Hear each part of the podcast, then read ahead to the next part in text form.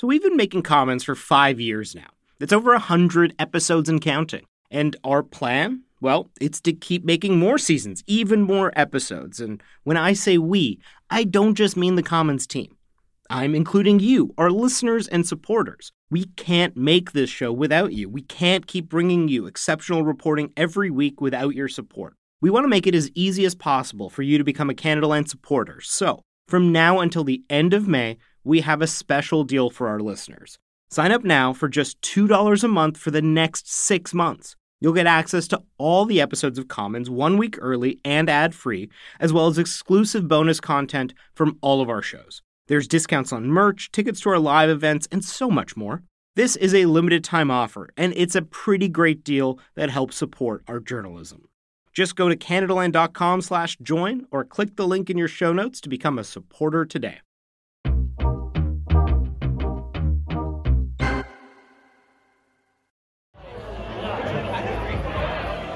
Late last year, I did something that I've been doing less and less lately. I went to a concert. What the fuck is that, yo? It was at a small venue in Toronto. The headliners were the Snotty Nose Rez Kids, a hip hop duo from BC, and they were pretty awesome, but I want to talk about the opener, the OBGMs. Yo, we're the OBGMs. We're from right fucking here. They'd been added to the bill pretty close to the last minute, so almost everyone in the crowd was there to see the Snotty Nose Rez Kids.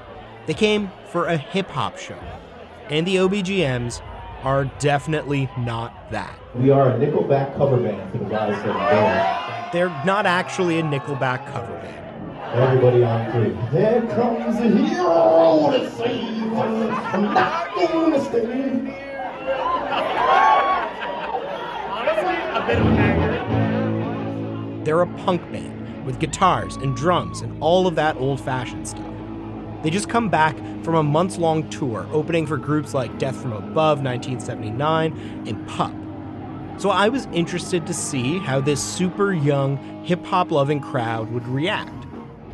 And to be honest, a lot of them seemed pretty into it right from the get go. But as the set went on, I noticed a change. Even the folks who seemed to start out reluctant got more and more enthusiastic.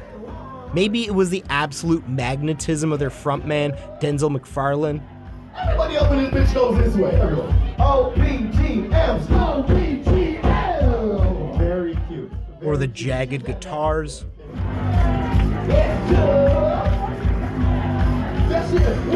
or the ferocious drums. But I think more than anything, people were just being won over by seeing a band so dedicated to their craft. And don't get me wrong here, this isn't some kind of old man screed about how kids don't listen to the right kind of music. I'm just saying that there's something undeniable when you see musicians of any kind get on stage and give it their all. There's really nothing quite like it. And for the musicians themselves, that experience can be life giving. At the risk of sounding cliche, I think it's as close as I can get to flying. Like, I think it's the thing that completes me fully, and it's the thing that makes me feel the best that I can in that adrenaline packed 45 minutes, half an hour, one hour, whatever it is. That there is one of the guys who's on the stage that night. My name is Simon Outhit. I live in Toronto. I'm a musician. I play in a bunch of different projects and occupations. I play in a band called the OBGMs. I also make music under my own name, Simon Outhit. I work at a studio as an audio engineer, and I generally do all things musical as much as I can. Now, along with doing all things musical, Simon's also a good friend of mine and someone who's been a Commons listener for a long time. I didn't think my sub- my subscription to the show would be a lotto ticket to be on the show one day. to be a, a long time listener, first time caller, you bet. And the reason I wanted to bring Simon onto the show today is that music, and frankly, most creative industries, are utterly dominated by monopoly power. Almost every aspect of the business, including songwriting, music production, distribution, and touring, have come under the grip of only a handful of massive corporations like Sony, Warner, Universal, Live Nation Ticketmaster, Apple, and Spotify. And that has some pretty profound consequences for us as listeners and fans, but especially for the musicians themselves. Now, music's always been a tough profession to make a living in. Simon says that he doesn't even really remember the first time he got paid to perform. I remember almost all of the first 200 unpaid gigs. I can remember the first time that I made any sort of like real money from a performance. The one that comes to mind is I remember one of my one of my older bands was called We're Doomed, which was apt after all.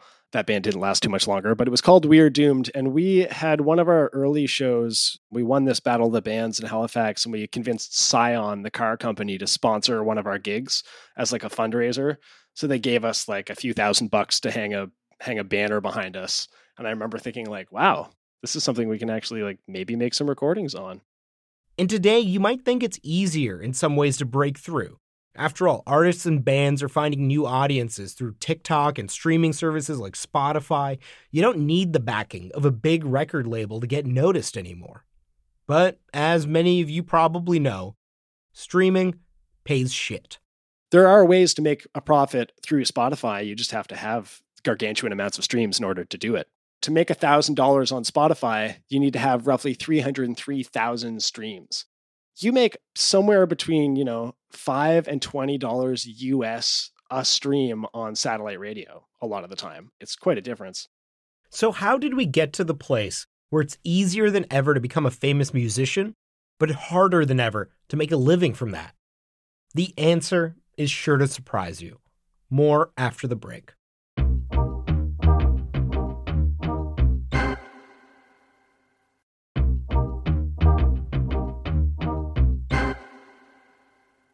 To understand why streaming services can get away with paying such paltry sums to artists, we have to go back a little ways. Now, we could start the story in a lot of different places, say Tin Pan Alley or Motown, but instead, we're going to kick things off with the man who, in my humble opinion, is the single greatest pop musician of the last half century.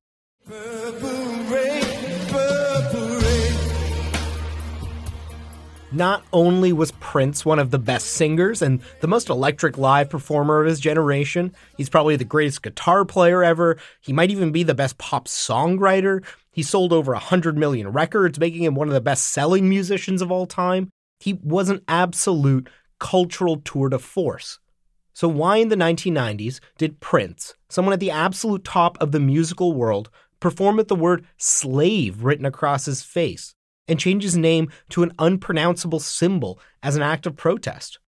That's because no matter how wealthy or famous of a musician you are, the record labels will always be more powerful.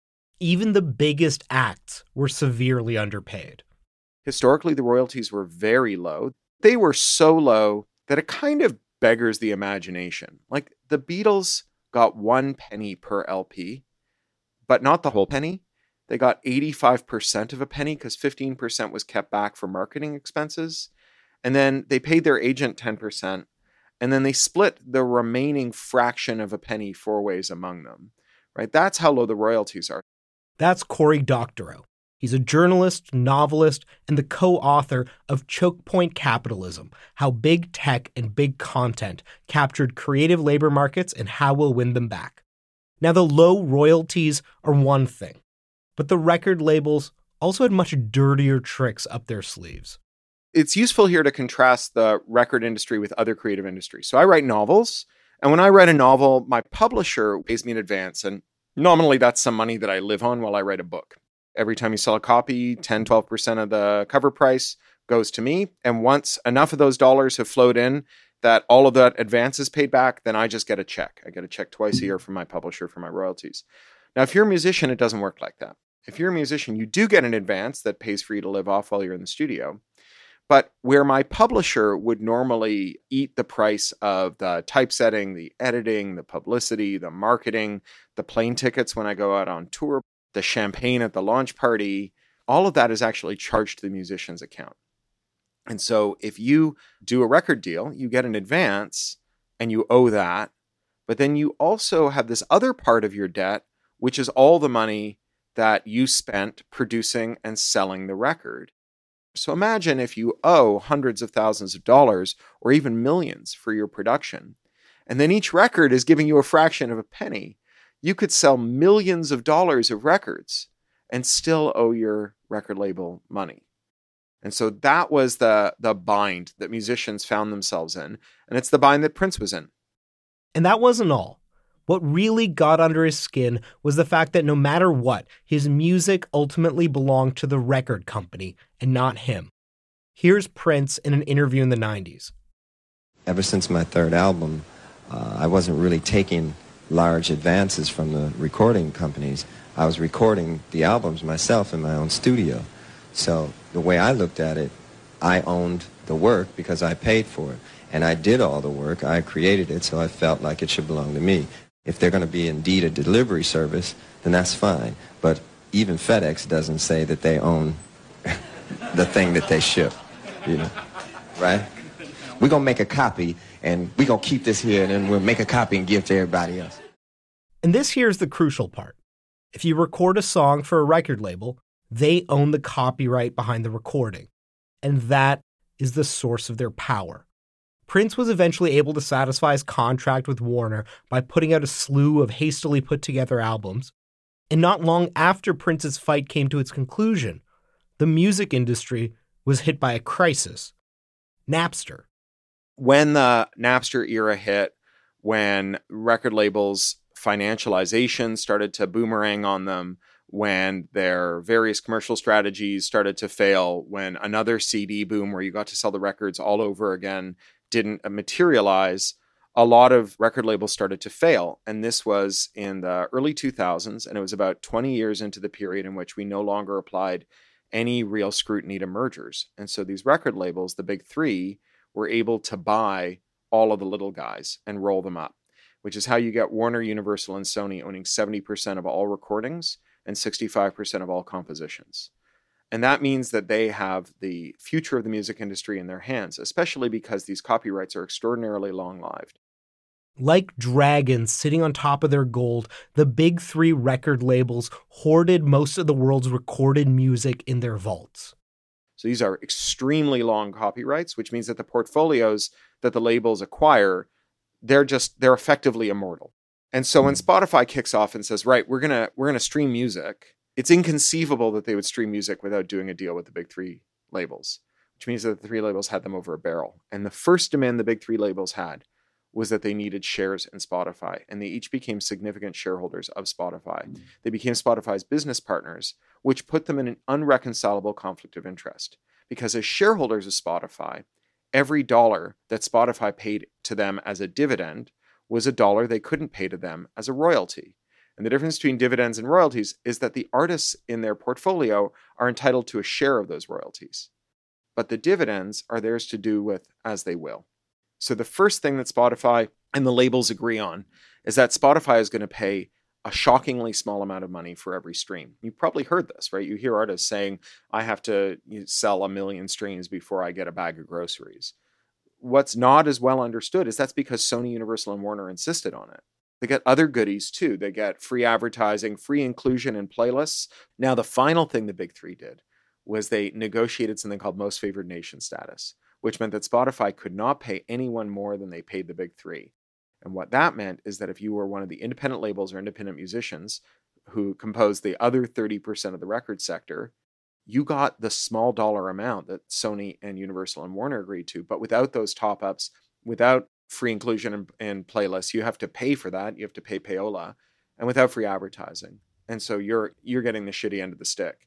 And this is the planned economy, right? The planned economy is that you have to be signed to one of these three labels if you want to get a fair shake. And then these three labels get to dictate terms to you, whatever terms they want to you when you come through the door because they're the only game in town.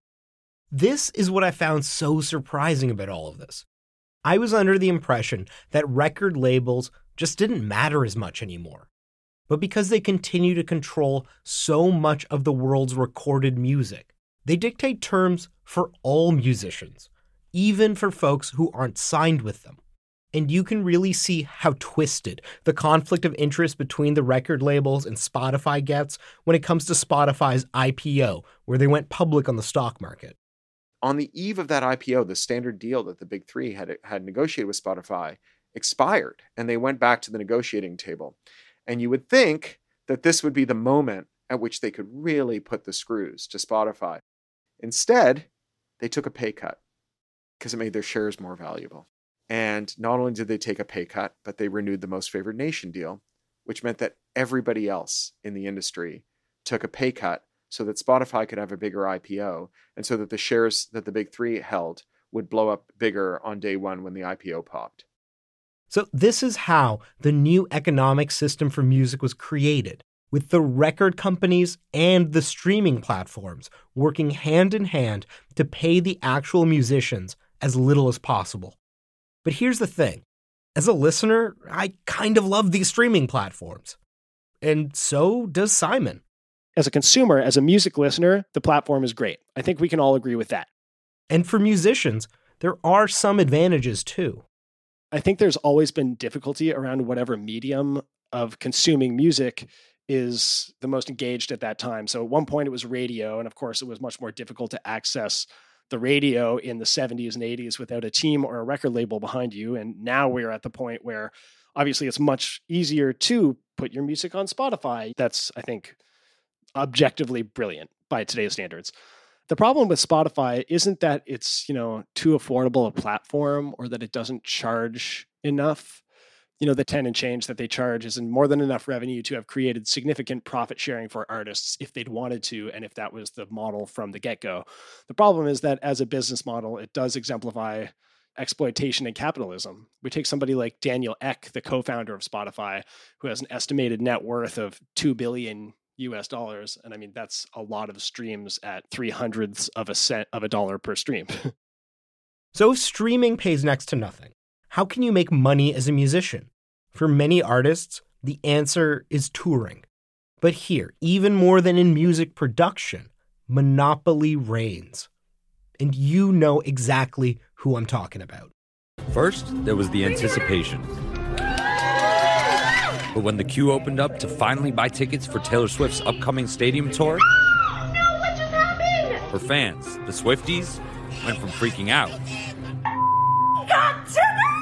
Are you joking? What? to melting down. The tickets you have selected have been released. Ah! The line has stopped moving. The website fully crashed. I waited in line for like six hours. Now, Ticketmaster, the company responsible for selling these tickets, is facing increased scrutiny, with fans and government officials demanding answers on what many claim are unfair practices. Now, if you haven't been personally furious at Ticketmaster at least once in your life, then you probably don't get out much. For decades, Ticketmaster has had a virtual monopoly on ticket sales in Canada, the US, and elsewhere. Ticketmaster used to be just one of many ticketing companies it bought a lot of its rivals. So did one of its major rivals, a company called Ticketron. About 20 years ago, the American competition authorities waved through a merger between the two of them that gave Ticketmaster a 90% market share. But in 2010, they went even further. Ticketmaster merged with Live Nation to create Live Nation Entertainment. Live Nation owns most of the significant venues in the US and, and many all over the world that you would go to do either a really big kind of stadium tour, but also to do even just a mid sized tour. Through that, they bootstrapped exclusive rights to promote the concerts of most of the big acts that would appear in those. And then when they merged with Ticketmaster, they pinky swore that they wouldn't use that power to force people to use Ticketmaster for their Live Nation tours nor Live Nation venues for their Ticketmaster ticketed events and so on. And they flagrantly violated that promise. When researching the book that he co wrote, Choke Point Capitalism, Cory Doctorow says that he and his co author offered anyone reporting abuse of power anonymity. We gave everyone we interviewed about scams and shady behavior in the industry the chance to be anonymous. It was only the people who were talking about Live Nation Ticketmaster who required it, and it was across the board. They were afraid of retaliation. You know, people who own clubs, people who tour, people who book tours, they talk about them the way you would talk about an abusive parent who's in the next room and you're whispering to your friends about about what's going on and hoping they don't hear. In 2019, the U.S. Department of Justice reached a consent decree with Live Nation Entertainment over Live Nation's use of its monopoly power to force venues to use Ticketmaster as their exclusive ticketing platform. A number of venue owners who refused reported being threatened by Live Nation that the company would simply stop booking shows with them, which would be a death sentence for any venue. Now, for the artists, Simon says that they really don't have a choice whether or not to use Ticketmaster.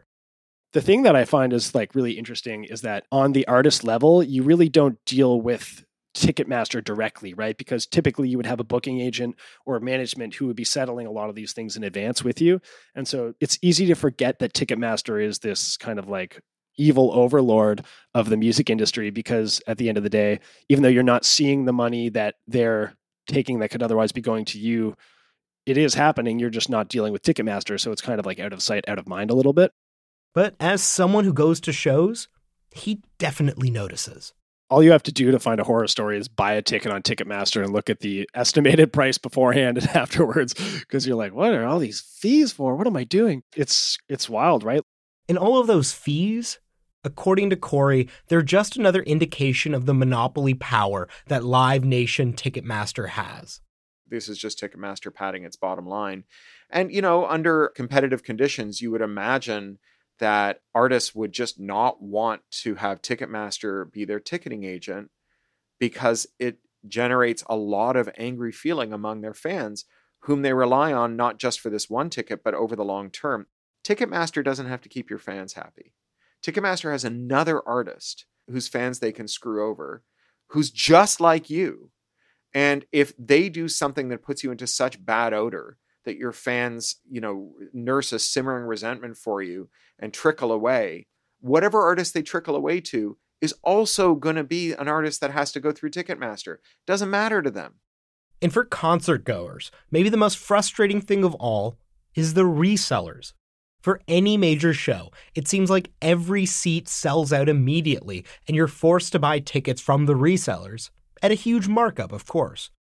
And despite all their promises to the contrary, Ticketmaster enables and encourages this secondary market in tickets. But this reseller market is something that Ticketmaster claimed they were trying to extinguish.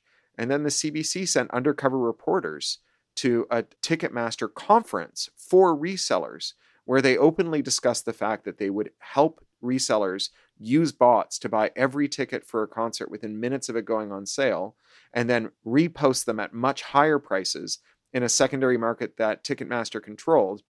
Here's some of the audio from that undercover investigation, where the CBC and the Toronto Star sent reporters to a ticket reseller conference in Las Vegas in 2018. What you're hearing is a journalist talking to Ticketmaster sales reps. I want to know the straight goods on whether Ticketmaster is going to be policing us using our multiple accounts. Uh, no. I have I have a gentleman who's got over 200 Ticketmaster.com accounts. How many brokers are using multiple accounts? I'd say pretty damn near every one of them. In another undercover conversation, a Ticketmaster sales rep talked to the reporters about how he's worked with resellers who he helped sell over a half a million dollars worth of tickets, which he also described as, quote, not enormous by any stretch. The incentives for Ticketmaster are clear. And that first sale generated a commission that they shared with the artist, but that was a small dollar sale. And the second sale was one that generated a commission that they didn't have to share with anyone. And they just got to stick it in their pocket. But when you're running your own bot marketplace, it is very hard to be credible to say, you know, we are we are really and truly sincere in our effort to stamp out the bots that make us five times more money than selling tickets in the primary market does. Especially when you give the people who run the best bots awards at an annual conference for their excellent bot mastering. So again, I just I just don't find it plausible. In response to that CBC and Toronto Star investigation, Ticketmaster said that it is, quote, categorically untrue that Ticketmaster has any program in place to enable resellers to acquire large volumes of tickets. And in a statement from late last year, Live Nation Entertainment stated that, quote, Live Nation takes its responsibilities under the antitrust laws seriously and does not engage in behaviors that could justify antitrust litigation. The Taylor Swift concert debacle, where millions of Swifties were denied concert tickets because Ticketmaster crashed, has certainly created a bunch of new antitrust activists. And Cory is heartened by that development. We reach this point where people go, enough is enough. And I think that that point comes when we put the pieces together and we say that the same forces that merged every eyeglass vendor in the world into one company that also owns every retailer for glasses that you've ever shopped at that also makes more than half the world's lenses and is the largest insurer and raised the price of glasses by a thousand percent in a decade. Those same forces put all the beer into two brewing company conglomerates, which is also the reason that your Uber costs five times as much as it did last time, and the guy who's driving it is on welfare because he can't pay his bills. Right? That these are all the same phenomenon. And when I see, you know, Taylor Swift stands getting really outraged about this, I think we we have got one of the necessary but insufficient preconditions for making a change. We've got a lot of people who are angry. Now we need to make them understand that what they're angry about is the same thing that the striking nurses are angry about.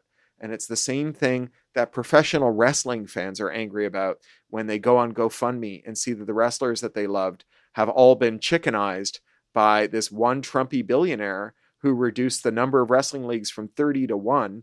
When the Taylor Swift fans march arm in arm with the hardcore beer drinkers, the wrestling fans, the people whose shipping containers are stuck in the Suez Canal, people who wear glasses, that's when we make a difference. We've only covered a handful of the issues that musicians are facing because of corporate concentration. Today, venues are increasingly taking a percentage of merchandise sales from bands. Both satellite and terrestrial radio are also monopolized industries. So many aspects of any musician's professional life are dominated by these issues. But for my friend Simon and so many other musicians, it doesn't mean they're going to stop pursuing what they love you kind of just have to learn to cope with that. And even in my, you know, I'm in my early 30s, I've been playing music live for almost 20 years now. Are you going to let the fact that you're working some capitalist machine stop you from creating the music that and the art that you want to be creating after all? I guess for me, it, be, it gets to a point of being like, I don't want to be old and jaded because I, you know, gave up on it before I really tried to make a go of it. You have to give it a shot, right? And that commitment is what makes us vulnerable. Creative workers share with other kinds of workers, which is something sociologists call vocational awe, which is when you do your job because it means something to you. So we all know the joke about the kid who runs away and joins the circus, and his dad finds him shoveling elephant shit and says, "Son, come home."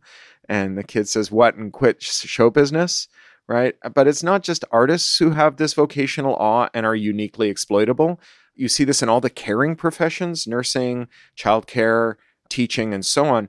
And, you know, this is why you're seeing these breaking points now, because anything that can't go on forever will eventually stop. And creative workers with this double bind, we're not the most important workers, we're not the most exploited workers, but we are in some ways the most uniquely exploitable workers, because you can come at us from either one of these angles.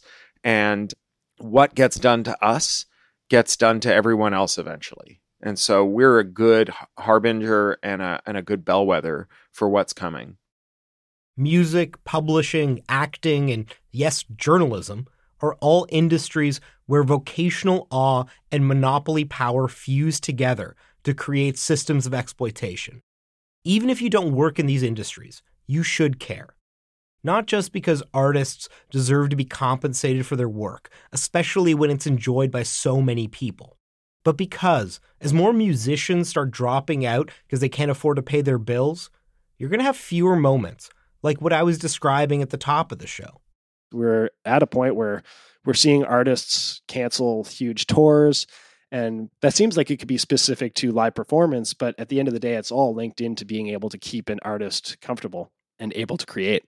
Not only did a good chunk of those young hip hop heads walk away fans of a Toronto punk band they'd never heard of, but I had the exact same experience, just in the inverse.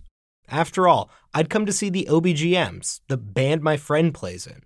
I'd never even heard of the headliner, the Snotty Nose Rez Kids. But ever since that show, I've been listening to them nonstop.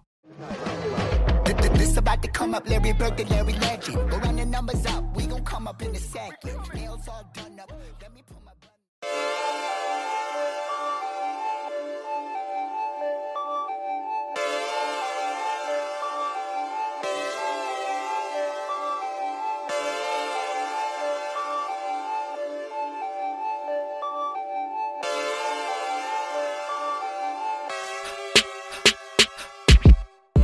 That's your episode of Commons. If you like this episode, please leave us a rating and review in Apple Podcasts. This episode relied on work done by Rebecca Giblin, Cory Doctorow, Robert Cribb, and Marco Chown Oved at the Toronto Star, David Seglins, Rachel Houlihan, Laura Clementson at CBC News, and so many others. If you want to get in touch with us, you can tweet us at CommonsPod. You can also email me, archie at CanadaLand.com. This episode was produced by me and Jordan Cornish, with additional production by Noor Azria. Our production coordinator is Andre Proulx, and our music is by Nathan Burley. You can listen to Commons ad free on Amazon Music, included with Prime. If you value this podcast, please support us.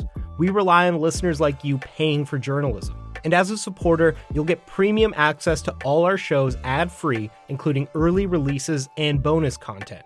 And you'll get our exclusive newsletter, discounts on Canadaland merch, invites, and tickets to our live and virtual events. And more than anything, you'll be a part of the solution to Canada's journalism crisis, and you'll be keeping our work free and accessible to everybody. Come join us now. Click the link in your show notes or go to canadaland.com slash join.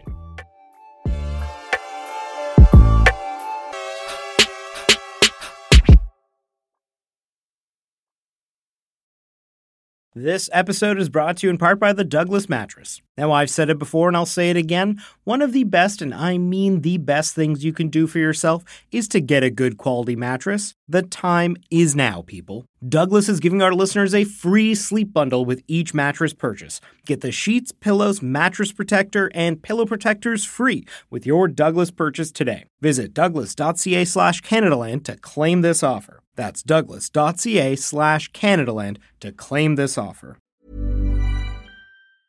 Small details are big surfaces. Tight corners are odd shapes. Flat, rounded, textured, or tall. Whatever your next project, there's a spray paint pattern that's just right. Because Rust new Custom Spray 5 and 1 gives you control with five different spray patterns. So you can tackle nooks, crannies, edges, and curves without worrying about drips, runs, uneven coverage, or anything else. Custom Spray 5 and 1. Only from Rust